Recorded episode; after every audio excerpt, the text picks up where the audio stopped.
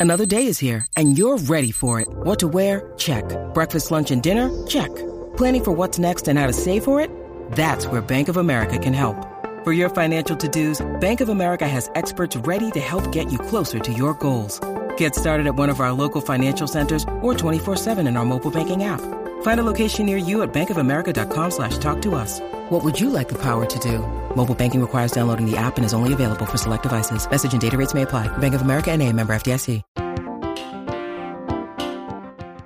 This week on Wealth Track, making money while making a difference. Two experts on socially responsible investing, Lisa Woll and Laura LaRosa, explain how to do both. Next on Consuelo Mack Wealth Track. Hello and welcome to this edition of Wealth Track. I'm Consuelo Mack. Investing to make money while making a difference has become a big business. U.S. assets in the categories known as sustainable, responsible, or impact investments grew 38% over the last two years by more than $3 trillion to 12 trillion.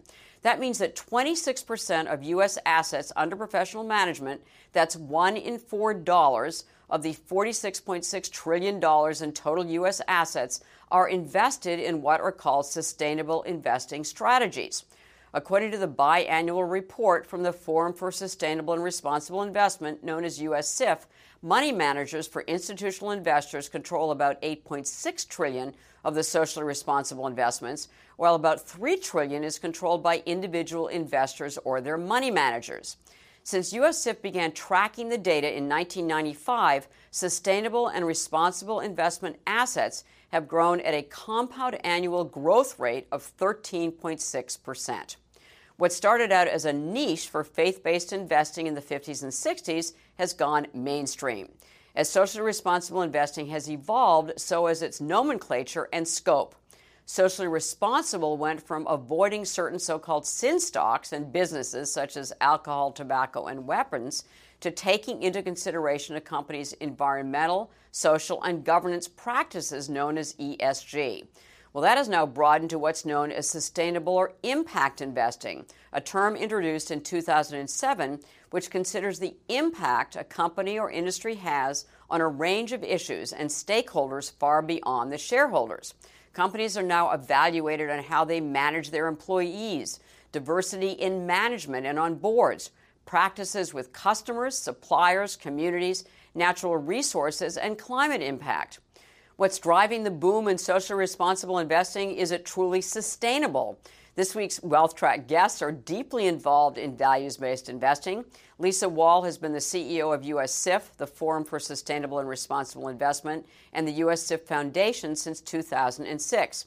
US SIF and its foundation are leading voices in research, education, and policy initiatives for sustainable, responsible, and impact investing across all asset classes.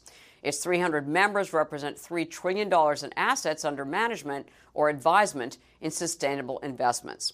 Laura LaRosa is Executive Director of Client Development at Glenmede, where she oversees business development and relationships with clients. She is also a member of the Management Committee and Investment Policy Committee. LaRosa has been deeply involved in Glenmede's impact investing strategies, which include U.S. equity strategies for both responsible ESG and companies with women in leadership. Established in 1956 by the Pew family to manage their trust, Glenmede is now the world's third largest independent multifamily office with more than $40 billion in assets under management. I began our discussion by asking why sustainable investing is attracting so many investment dollars. Uh, I think there's several reasons. Increasing concern about issues like climate change and how we're going to solve that. Um, demand uh, from a broad range of investors. Right. Where's it coming from? I mean, you know, the, the assets, obviously, institutional assets are huge and they're the bulk of it. Why are institutional institutions and institutional investors driving ESG investing? Well, what's interesting is that of that 12 trillion number, 3 trillion is retail investors. Right. So that's, I think, a really interesting piece because it means that uh, investors who may not have access to a financial professional to do their investing for them are finding products in the market that they can utilize in order uh-huh. to use a sustainable investment strategy. And I think different institutional investors have different reasons. You've got demand, you've got mission, you've got fiduciary duty, you've got risk. The idea of sustainable investment is, is in some ways the same as it was in the 70s, but you now have, instead of a, only a values based discussion, you also have a discussion about risk of right. not considering ESG issues and the opportunities uh, that the consideration of environmental, social, and governance issues present uh, in making better investments. So, why is it less risky right. to do sustainable impact investing? Because if you're thinking about as a long term investor, which is inherent in the in the definition of sustainable investment to not be a quarter a quarterly investor, but a, a years long investor. Right. You want to be looking at what are, what is climate change going to do to our ability to access clean water?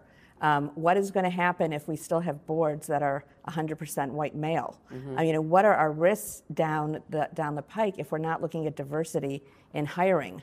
Um, what are our risks as a society if we're not bringing people's wages up to a level where you can have a reasonable lifestyle? These are all considerations you should be looking at in the investment process. Right. No, and that long term lens is right. really critical. So, Laura, talk to us about your Glenmede experience and uh, the fact that you're getting much more involved in sustainable investing. And where is that coming from at Glenmede? Yeah, I, I, th- I think that's a great question. So, you know, we uh, basically started our head of quantitative research and one of our big clients started a conversation in 2001 to have us say, say, could you build me a portfolio that will have an environmental tilt to conservation? That and was early. That was early. Right. And so he said, sure, yeah, I think we can do that. We'll figure out some screens and we'll do that. And that was really the beginning. But we began to get much more serious about this about five years ago.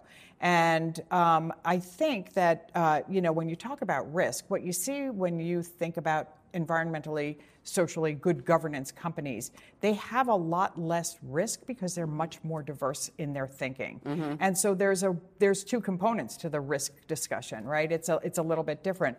Where we're seeing a lot of interest, obviously, is in the endowment and foundation world, especially in foundations, right? They the family foundations are interested, right. but also the rising generation of investors is very very interested mm-hmm. in this, and women, as a rule, are very interested in this. So it's it's really it's a it's a great thing to watch.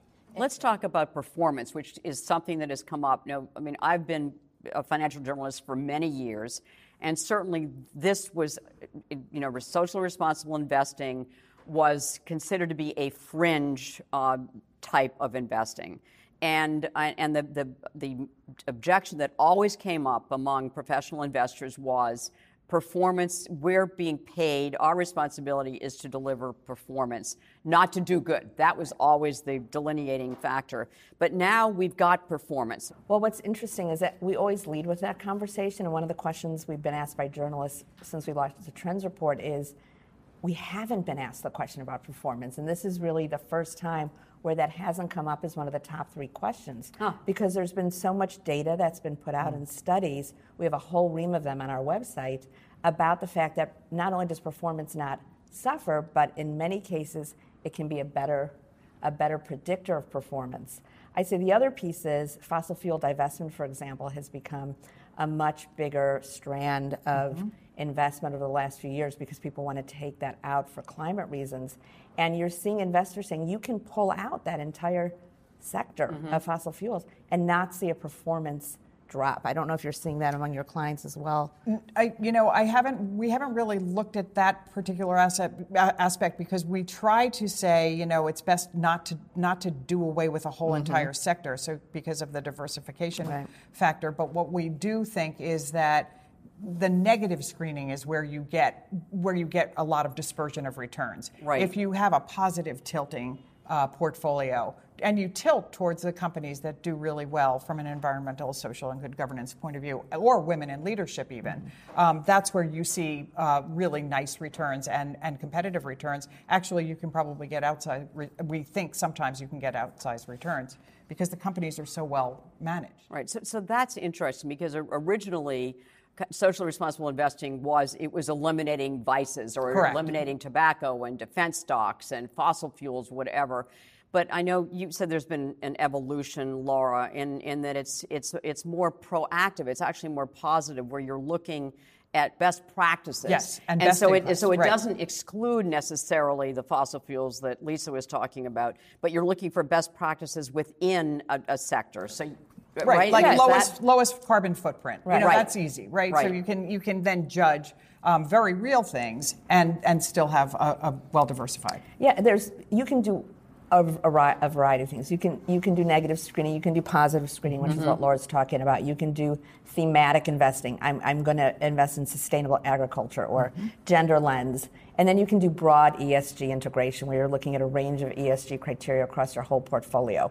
All of these are very legitimate, well-used strategies by investors. So it's a very, it's a very diverse approach, actually. So It you've got a lot of choices. Correct. Mhm. Let, let, let me ask you about some other trends, Lisa. Uh, that you're, you know, you were tracking shareholder resolution money, right, as well. And, and this is so. Explain what that is on ESG issues. It's you had 1.8 trillion in the last two years. What what what is that? What does that mean? What that means is, is if you own an individual stock as differentiated from a mutual fund, where Right. you don't hold that stock directly, um, you can bring a shareholder proposal to a company if you own more than $2,000 of that stock and you've That's held it for a year. Only $2,000 Correct. you And so when you look at companies who have changed the way they manage climate risk, who have changed their um, policies around uh, gay rights, who have changed their policies around women go- being put on boards and in senior level management. A lot of that has been driven by investors who have brought proposals at annual meetings or engaged with the CEO and the board without a proposal, but sort of saying we're going to bring a proposal at the annual meeting. So the, the change that investors have brought, including the New York City State, New York City uh, pension funds, have been very active in this, has been quite phenomenal in driving environmental, social, and good governance changes like say on pay uh, at companies all across the country.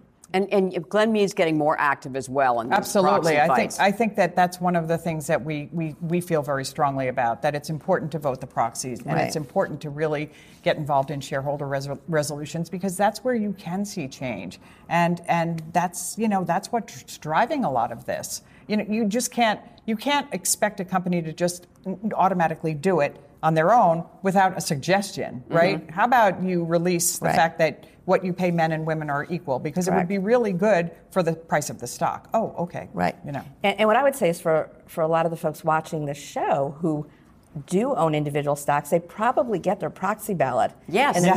mail, and they probably then, I hope, throw it out. recycle it. Right. Recycle it, right? Recycle it, and right. So, and so it's actually really fun to do. You feel super empowered when Yeah. you when you go and you look at what's behind this, and do I really want to vote with management, or do I want to vote a different way? And so, don't recycle or throw those away anymore. You should you should Mm-hmm. definitely vote those proxies. And, and, and we're seeing a trend among institutional investors as well. And this is one of the things that Jack Bogle, of, of, who used to be at Vanguard, obviously started the first index fund, um, has been pushing is that institutional investors have been too passive. And now we're seeing major institutional investors, being Vanguard, BlackRock, State Street, that are taking a more active role. Um, let me ask you, Laura. Glenmede has two ESG mutual funds, both started in late 2015, and they've both done quite well. So you've, you've got a, a responsible ESG U.S. equity portfolio, large cap, and you've got a women in leadership U.S. equity portfolio. I'm curious, the women in leadership to actually have a mutual fund devoted to the women in leadership question. Tell us, you know, why that's an important criteria, number one, and why you're doing it. So it's interesting because you know even though we are a privately owned company and it's and um, and we're we're you know 40 billion in assets, there are nine people on our management committee. Five of us are women, and so what what we find fascinating about that is that we think that we have you know very strong returns and. Um, we look at this and we say we believe in this, so why don't we why don't we put this out as as as a proxy? So what's interesting about the women in leadership strategy is it uses all of the ESG components as well, but then has this layer of diversity that you can get by having more women involved in the company. So either a woman chair or a woman CEO. 25% of your senior management on uh, that are women, or Mm-hmm. So you know- that's a criteria. Twenty-five percent of the senior management are, are women. That's Yes. that's how you get into the portfolio as well. Exactly, Right. or or one of the four, or or that you have a 25% women on the board. Right. So it, it really does that. What we've found when we do the due diligence is that that diversification really proves that the, the companies that, that have that kind of diverse thinking really are very profitable. Mm-hmm. And I and I think that brings up the other the, the thing that we were talking about, which is, you know, you have to be deliberate about impact investing, mm-hmm. not just say, okay, well, I own these really great companies in my portfolio and they happen to screen really well, so I'm an impact right. investor. Uh, you, you, really do have to be deliberate about it. So huh. I think I think that that's um, that's that's a new thing that we're seeing more, right? Is what, people claiming. Right, and what I would say is that the data piece of that is super important because if right. you don't get good data that enables you to, let's say, screen, look at the look at how one let's say, a food manufacturer compares against another, it's right. very hard to make that choice. And so, one of the things we've been very involved in at US SIF is trying to get the Securities and Exchange Commission to mandate required ESG disclosure so that investors could get a set of comparable yeah. data and right. so could other stakeholders who are engaged in this work. And so that hasn't happened yet. So that's required um, in some countries in Europe, right? That you they're, they're moving towards more requirements around okay. disclosing that kind of data. We're still very much dependent on different kinds of voluntary activities for the most or, mm-hmm. part. It's still difficult, in other words, Lisa, to, to you've got to really do your homework to figure out what companies are actually practicing ESG uh, policies so, uh, um, versus um, those who are, yeah. say they are but aren't? I would say that any investor has to do their due diligence, yeah. whatever the product. And so you start there. And so I always tell journalists, because I often get that question, is it's the same process. And so when we did the trends report several years ago, we saw that there was a big sum of assets that were unidentified ESG assets. So we didn't hmm. know what criteria they were using. It's called unidentified ESG integration very quickly we did a report on that. And what we saw were there were multiple approaches, uh, some with more transparency than others. And so we really have made it a goal of ours to try to push best practice in the field and transparency and accountability. Because if you say you're doing ESG integration or any kind of sustainable investment approach, you must make it clear to the potential investor what the criteria are, how you consider them, what the decision making process is, and what portion of the portfolio it's across. Period. If an investor doesn't have that information, they should beware.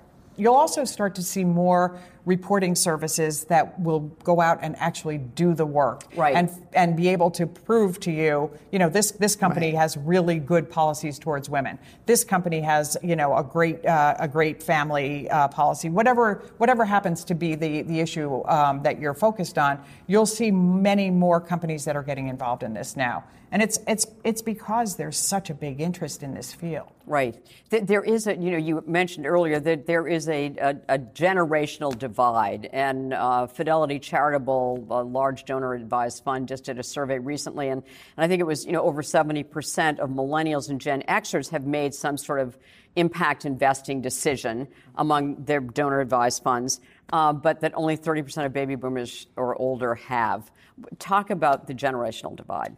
So the reality with the non-high net worth crowd, which of course is the majority of, of uh, millennials, is they're also very interested in this. And how do you get product to them? So robo advisors have been important for that. That's a kind of algorithmic kind of investing. There are SRI products in that. But we really believe that you need to bring the retirement market to have sustainable investment options because for the vast majority of Americans, to the degree they have investments at all, they're in retirement accounts. Mm. The majority of retirement accounts, whether they're public funds so you work for a public entity, a government, um, or they're private funds, you work for a private company or a nonprofit like I do. Most of those uh, employers do not provide a sustainable investment option. If we right. can change that piece mm-hmm. of the mm-hmm. market, we change the investment assets dramatically. And you see that yeah. you, we've seen a lot of that, uh, that that discussion going on. So I think that's really important. The other thing that we that we see from the private wealth point of view, and I think this is very very interesting, is it's always been hard to get that rising generation of investors, right, the next gen of the family, to to really get interested right. in, in, in, investing. Right. And impact investing is such a powerful message to them that it's easier to get them in the room to say, hey, yeah, I would like to know what you're doing in my portfolio, and I would like to know that I'm invested alongside right. my values. This this actually makes sense. And it, from a parent point of view, it's really very, it's relieving. It's a way right. to get yeah, them engaged. Exactly, right. exactly. Right. So it's it's kind of it's really been fascinating. what about the response by professional money managers? And I've certainly asked a number of them who just say, you know, my job is again is is not to do good, it's to deliver results. But of course, we're going to invest with companies that have good governance practices, and of course, we're going to, you know, invest in in companies that that are are following sound, you know, management practices that are taking care of their employees. Uh, you know, what's what is how do you respond to that argument? I think you have to be much more deliberate than that. Yeah, I, okay. I, think that's just a that's just a response, right? That's not what that's not what an investor should look for. An investor, to to Lisa's point, should be show me proof. Right. I want to see proof. I don't want to just know that you bought two or three companies that do, are doing really well. I want to know that you have a whole portfolio right. that is doing what you I have asked an approach. you to. Exactly. Yeah. Exactly. And I think one of the issues is the demand piece is driving yes. some of these investment firms to add options. And so what's yes. happening sometimes is that the, the, the, the additionality of those options is happening before a lot of the firm's employees actually understand what they're doing. So right. you see some big firms with thousands of advisors who have a sustainability platform, an ESG platform, and maybe a fifth or a fourth of their advisors actually have uh, experience in this. And so a big piece of the field over the next 10 years is to educate them. Yes. Mm-hmm. We have partnered with the uh, College for Financial Planning to create the first sustainable investment designation in the country. And so that will really change the ability of the of any investor to go to an advisor and say, "Do you know something about this?" Mm-hmm. Because the ones who have the credential over the next five to ten years will be the ones that are probably more trusted to actually have the knowledge to do this. Yeah, I agree with that, and I think that you have to you have to move along with the with the tide, right? right. You're going to have to change the way you think about things as we go forward because it is going to be much more of a, a definitive field, uh, and not just oh we're going to be doing this by accident. Right. So you know, I'm thinking 12 trillion dollars in assets. Yeah. It's 26 percent of all investable assets are now right. devoted to ESG. Um, you know, Lisa, can any institution or any money manager afford not to do uh, and have an ESG approach? Well, someone asked me at a conference that I spoke recently. How do you convince the skeptics? I said, you convince the skeptics when the client walks. So the client's going to walk at some point. Uh-huh. So you best be in front of that. Um, I think that's your, your response. Yeah. I mean, I, honestly, I think it's the same, the right. same exact thing that we're seeing, where people will come in and they'll, they, they, all of a sudden the conversation is around, starts around uh, um, responsible investing, and you get this great connection. And so it's like, wow, oh, that's a great idea. I didn't think about that. How do you do it? Show me how you do it. Right. Let's let's try it, right? Even if you don't do it 100%, let's put 5%, let's put 10%. You have to get some some start. Yeah, there was an interesting study that 79% of advisors had a client that asked them t- to provide a sustainable investment strategy for them, and only 39% of them actually were able were to able do to. it. And so there's a gap, yes. right? That's a gap that will get filled by people smart enough to figure it out over the next several years. Mm-hmm. At the end of every Wealth Track discussion, we ask our guests if there's one investment that we should all have one of in our portfolios. What would it be in a long term diversified portfolio? So, Lisa, what would your response be? So, one thing we haven't talked about at all is community investing. How do you place investment assets in underserved communities? And there's great options in every community, really, across America. Community development credit unions and community development banks. You can get information on those online, and it's cash and it's low risk, and you can do great things to build up communities, urban, rural, Native American reservations. It's, it's just a, it's a game changer for people to know that they can do that. It's so bank with them. Yeah, That's you what you're bank with them. Mm-hmm. Exactly. So it's, it's kind of different than my investment portfolio, but instead of putting it in a money market fund, put it in one of these right. community. Yes. You remember after the, the, the uh, financial crisis, there was this whole campaign, Move Your Money. Yes. People were moving their money from big national banks to small local mm-hmm. banks. That's exactly what I'm talking about. Yeah. Small local banks and credit unions. Great. And what would your recommendation? Again, this is for a long-term yeah. diversified portfolio. So I think I think if you want to uh, have a really well diversified portfolio, you should have impact assets in that. I, I feel very strongly that that is going to be a uh, a field that is is getting more interesting as time goes by, and there is a lot of proof that the the better that the company is from an environmental, social, and governance point of view, the better the returns are, are going to be. So from from there are a lot of different ways you can do it. Now you have ETFs. There are all kinds of strategies where you can go into your and and getting more so in the retirement mm-hmm. assets because I mm-hmm. think that's going to be very important. Right. But you can go into your regular portfolio and you can choose assets that are that are impact aligned, and right. that's going to be I, that that would be something I would advise. All right, it's a growing field with a growing interest. So thank you both so much for joining mm, us. Thank Lisa you. Thank you. I really appreciate it. Laura. LaRosa, great to have you on Wealth Thank Track you. as well. Thank you.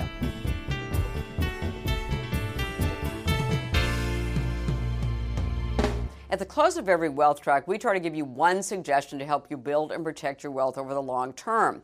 This week's action point is think about your values and how you can apply them in some of your portfolio. As we just discussed, socially responsible investing covers a lot of territory. It can be a decision not to invest in certain industries or to invest in companies and industries involved in activities you believe in. It can mean investing in companies that are applying best management practices or that are involved in projects that will have an impact in underserved communities or countries. The great thing about investing today is that you can make a difference with your investments without sacrificing returns. It can be a winning combination. Well, next week, how to avoid running out of money in retirement. Personal finance experts Christine Benz and Frederick Axeter provide solutions. In this week's exclusive extra feature, Laura LaRosa and Lisa Woll discuss their path to embracing socially responsible investing. Also, feel free to reach out to us on Facebook and Twitter. Thank you for watching. Have a wonderful weekend and make the week ahead a profitable and a productive one.